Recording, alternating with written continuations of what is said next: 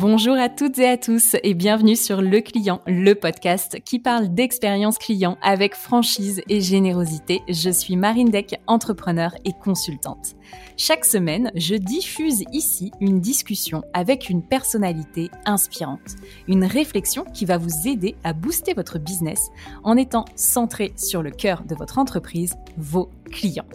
Avant de passer à l'épisode de la semaine, je vous rappelle que si vous appréciez nos contenus, il y a plusieurs moyens de nous le faire savoir et donc de nous soutenir. Vous pouvez vous abonner au podcast sur votre plateforme d'écoute. Vous pouvez nous mettre 5 étoiles et un avis sur Apple Podcast et évidemment, je vous incite fortement à partager le podcast autour de vous. Je compte sur vous.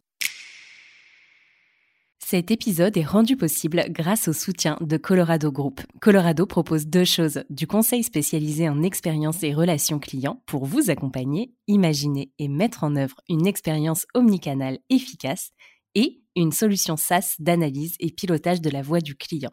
J'ai déjà croisé plusieurs fois la route des équipes de Colorado et je suis fière aujourd'hui qu'ils soutiennent le client. N'hésitez vraiment pas à les contacter de ma part pour positionner l'expérience client au cœur de votre compétitivité.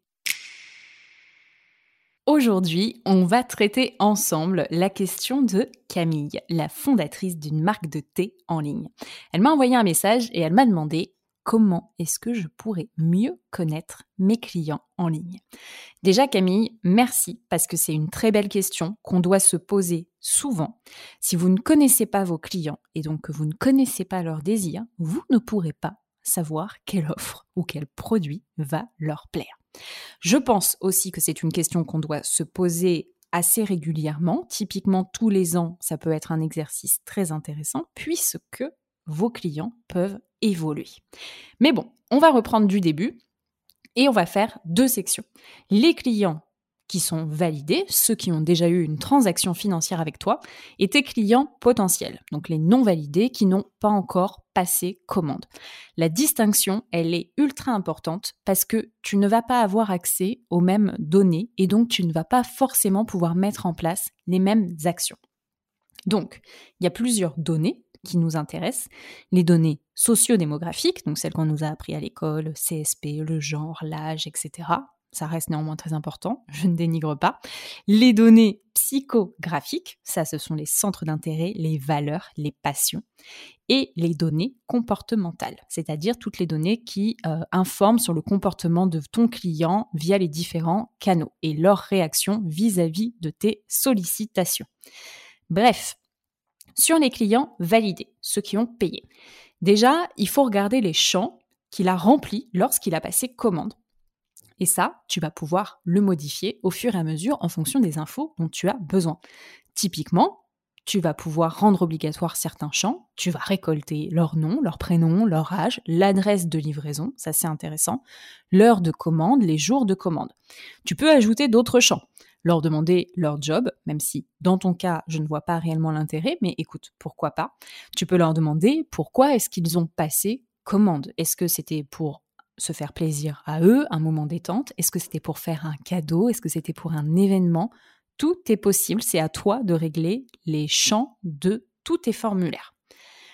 Tu peux aussi, par exemple, ajouter euh, je propose un packaging réduit, donc plus écologique. Et si tu vois que tu as des clients qui cochent souvent cette option, eh bien, tu peux conclure que tu as des clients qui sont engagés euh, pour la réduction des déchets. Si tu proposes des créneaux de livraison par coursier et que quelqu'un te spécifie oui, j'ai choisi tel créneau, mais s'il vous plaît, euh, avant 15h30 parce que j'ai un enfant à la sieste, bah, du coup, tu vas pouvoir en tirer des conclusions.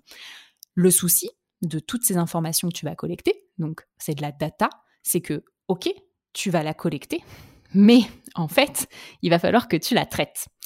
Après l'étape de commande, tu dois fidéliser, tisser un lien pour que le client, il revienne. Donc, typiquement, par exemple, tu peux lui envoyer un mail 15 jours après sa livraison, en t'assurant bien évidemment qu'il a bien été livré et que ça s'est bien passé, pour lui demander ce qu'il pense de tes produits. Quant à tout ça, tu tries, tu ranges dans des petits fichiers Excel, tu améliores et tu mets à jour régulièrement c'est une pépite. C'est un outil qui va te servir sur le long terme. Concrètement, on parle ici d'un CRM. Il y en a plein, des CRM, qui sont déjà intégrés à vos sites internet. Shopify, WordPress, etc. ont déjà des petits CRM qui sont pas mal. Ça dépend de votre activité, mais vous pouvez aussi passer par un CRM extérieur qui va se connecter à votre site, qui peut même se connecter aussi à vos réseaux sociaux pour retracer l'ensemble du parcours client. Alors, étape 3. Quand il y a beaucoup d'invités qui nous en ont parlé d'ailleurs, quand j'y repense, il y a Damien Newtens, euh, Delphine Bourseau et Colline Mazera, tu n'hésites pas à appeler tes clients. Tu peux leur demander ce qu'ils pensent de ton produit. Il ne faut pas avoir peur. Tu leur envoies un mail pour leur dire Coucou Marine, j'aimerais beaucoup échanger avec toi, je voudrais savoir ce que tu en penses, est-ce que tu as un petit créneau à m'accorder? Hop, tu mets un lien Calendly pour que le client puisse prendre rendez-vous de façon ultra rapide et simple tu organises un échange via euh, une plateforme, peu importe, mais tu peux aussi décider d'enregistrer la discussion. Ça dépend si tu veux tout traiter à la main ou si tu préfères recorder et puis euh, analyser plus tard. Donc là, tu utilises Zoom ou nous, pour le podcast par exemple, on utilise Zencaster. En amont, évidemment, tu t'es préparé un petit guide d'entretien. Et ça, tu le fais de façon individuelle avec tes clients. Oui, ça va te prendre plus de temps, mais ça va être tellement, tellement enrichissant. Tu peux aussi décider d'organiser des ateliers avec un mélange de tes clients représentatifs de ton chiffre d'affaires. Là, tu vas leur demander de raconter leur histoire, comment est-ce qu'ils sont arrivés là, pourquoi est-ce qu'ils ont passé commande, ce qu'ils ont pensé. Tu vas récolter encore une fois plein, plein, plein, plein, plein d'informations. In fine, grâce à ces personnes, tu vas peut-être pouvoir construire un groupe d'ambassadeurs de ta marque pour tes prochains thés, tes prochains lancements produits. Et tu vas pouvoir leur envoyer des prototypes pour qu'ils te fassent un retour. Parce que finalement, les premiers clients que tu as, eh bien, donc ils répondent à certaines caractéristiques, euh, ils appartiennent à une certaine, euh, une certaine catégorie, tu vas les classer, tu vas identifier euh, des points communs, etc. Tu vas pouvoir définir des personas et définir des lookalikes. Des lookalikes, c'est quoi? C'est concrètement, tu vas pouvoir identifier des clones de tes clients pour aller en chercher d'autres, aller en chercher plus. Ça va énormément te servir dans tes campagnes d'acquisition, tu vas gagner du temps, tu vas gagner de l'argent en étant beaucoup plus pertinente dans tes critères de ciblage de tes campagnes. Il faut vraiment que tu tisses un lien avec tes tout premiers clients pour comprendre qui ils sont et aller chercher leur sosie. N'oublie pas qu'une fois que tu as collecté la data, tu la traites, tu la tries, tu définis les personas, les cibles, tu en fais T'en fais pas 20, évidemment, t'en fais 4, 5. Il vaut mieux d'ailleurs que tu en fasses moins, mais que ce soit très pointu. Donc, même si tu en as deux ou trois, c'est déjà très très bien, mais leurs profils sont très complets. Ensuite, hop, section 2. En ce qui concerne la communauté, les clients potentiels qui n'ont pas encore passé commande, tu as trois possibilités. 1. Potentiellement, ils se sont créés un compte client, mais ils n'ont pas encore passé commande. Donc, ils ont déjà saisi des infos. Hop, tu remontes, on reprend la catégorie, la section, pardon, d'avant, tu peux mettre en place les mêmes actions. Option 2, ils se sont abonnés à une newsletter et là, tu peux leur pousser du contenu tu peux leur pousser des questionnaires pour savoir qui ils sont, pourquoi est-ce qu'ils n'ont pas encore passé commande. Mais n'hésite même pas à, les appeler s'ils sont d'accord. C'est voilà, tu dis je me lance, ça fait pas longtemps, je voudrais avoir votre tour. J'ai vu que vous étiez créé un compte, euh, que vous avez ouvert euh, nos newsletters, etc. J'aimerais savoir ce que vous aimez chez notre marque, pourquoi vous n'avez pas encore passé commande. C'est pas pour être méchante que tu que tu poses la question, c'est pour mieux comprendre. Et ça, les clients, ils sont capables de l'entendre. C'est aussi hyper intéressant d'ailleurs d'analyser depuis combien de temps le client s'est inscrit versus quand est-ce qu'il a passé sa commande. Quel est le délai entre la création du compte et la passation de commande et est-ce que c'est lié à un déclencheur, partenariat avec euh, un influenceur, euh, emailing, euh, sponsoring, lancement d'une nouvelle collection? Option numéro 3, là, tu ne les connais pas. Ce sont des visiteurs de ton site internet. Ils ne se sont inscrits nulle part, ils ne se sont pas créés de compte, ils ne se sont pas abonnés à une newsletter, rien du tout. Là, qu'est-ce que tu fais? Tu vas sur Google Analytics et tu regardes tout ce qui se passe. Quelles pages elles sont visitées? À quel moment est-ce que les visiteurs s'en vont? Combien de temps est-ce qu'ils restent? Etc. Ça va te donner les fameuses données comportementales. Tu peux aussi tester Uber Suggest, qui est pas mal, pour moi qui est un complément de Google Analytics.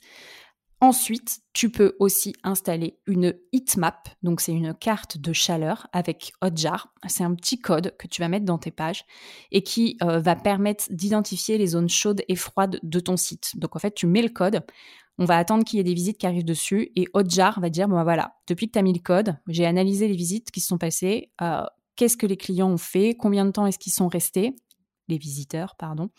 Et euh, voici la map, les zones, chaudes et les zones froides. Il va même pouvoir te dire, voici en gros le parcours visuel de ton visiteur sur ta page. Et tu vas voir ses yeux qui bougent sur telle, telle zone. Généralement, bon, voilà, ça va faire des Z, etc. Pourquoi ça ne ferait pas des O, des W Je ne sais pas, mais c'est hyper intéressant. L'objectif, c'est du coup de comprendre le comportement des visiteurs pour qu'ils deviennent des client et que tu aies les fameuses informations dont tu as besoin et dont on a parlé au final dans la question 1. Ok, c'est pas ton cas, mais il y a une autre possibilité. Quand on fait du B2B, et surtout quand on a des paniers moyens assez élevés, il y a des outils maintenant comme euh, GetQuanti et Albacross que j'ai vu en œuvre chez un client qui l'a testé. Ça sert à identifier des nouveaux leads. Euh, donc des potentiels prospects, pour ensuite les nurturer, donc en gros leur donner du contenu, leur faire euh, suivre toute une séquence euh, de marketing. Comment ça fonctionne? Typiquement, ce sont les visiteurs donc que tu ne connais pas, qui n'ont interagi nulle part, qui ne se sont abonnés nulle part, qui n'ont cliqué, renseigné aucune information nulle part. Quand tu installes ce genre d'outil, au final, comment dire? C'est comme quand tu es toujours connecté à ta boîte mail pro ou toujours connecté à ton compte LinkedIn pro en fait, ça va réussir à remonter jusqu'à toi. Donc c'est un petit tag, hop, et puis il va remonter l'échelle. Il va dire, eh ben, je sais que c'est Marine qui a visité ton site internet. Pourtant, elle ne s'est inscrite nulle part. Attention, ce dont je parle euh, en termes de RGPD, ce n'est valable que pour du professionnel. Jamais ça n'existera pour du particulier. Mais ça permet à des entreprises en B2B de détecter donc des potentiels clients et de se dire bah OK, je vois que telle entreprise, elle a visité sept fois mon site internet la semaine dernière, elle n'est pas entrée en contact avec moi. Peut-être qu'elle n'a pas compris ce que je faisais, je sais pas ce qui se passe et donc euh, je vais aller euh, ajouter euh, les personnes responsables sur LinkedIn dans cette, dans cette entreprise-là. On en pense ce qu'on en pense, euh, n'empêche que ça, ça, fonctionne et ça dépend comment on l'utilise derrière, mais du coup, ça te permet déjà de voir ce qui se passe, comment les gens arrivent sur ton site, ce qu'ils y font, ce qu'ils n'y font pas, et peut-être que tout simplement, euh, les gens ne comprennent pas ton offre. Donc ça, c'est aussi très intéressant, mais pas applicable dans ton cas. Je ne te conseille pas de payer un tel outil pour euh, vendre du thé pour le moment, en tout cas. Et pour finir, ceux et celles d'ailleurs qui ont des points de vente physiques, il y a évidemment vos collaborateurs qui peuvent vous aider. Les vendeurs, les commerciaux, le service client, le community manager, le service comptable. Ce sont des viviers de ressources d'informations sur vos clients. Sur ce, j'espère que cet épisode vous a été utile, en plus de répondre à la question de Camille. Si vous-même vous avez des questions, soumettez-les, n'hésitez pas, c'est top de connaître vos besoins, vos irritants, vos points bloquants du moment. N'hésitez pas aussi à me dire euh, ce que vous pensez de ce type d'épisode au global en mettant une note et un avis sur Apple Podcast ou en commentant nos posts sur les réseaux sociaux, LinkedIn et Instagram, où je suis la plus active. Et voilà, je vous souhaite une très belle semaine. Bye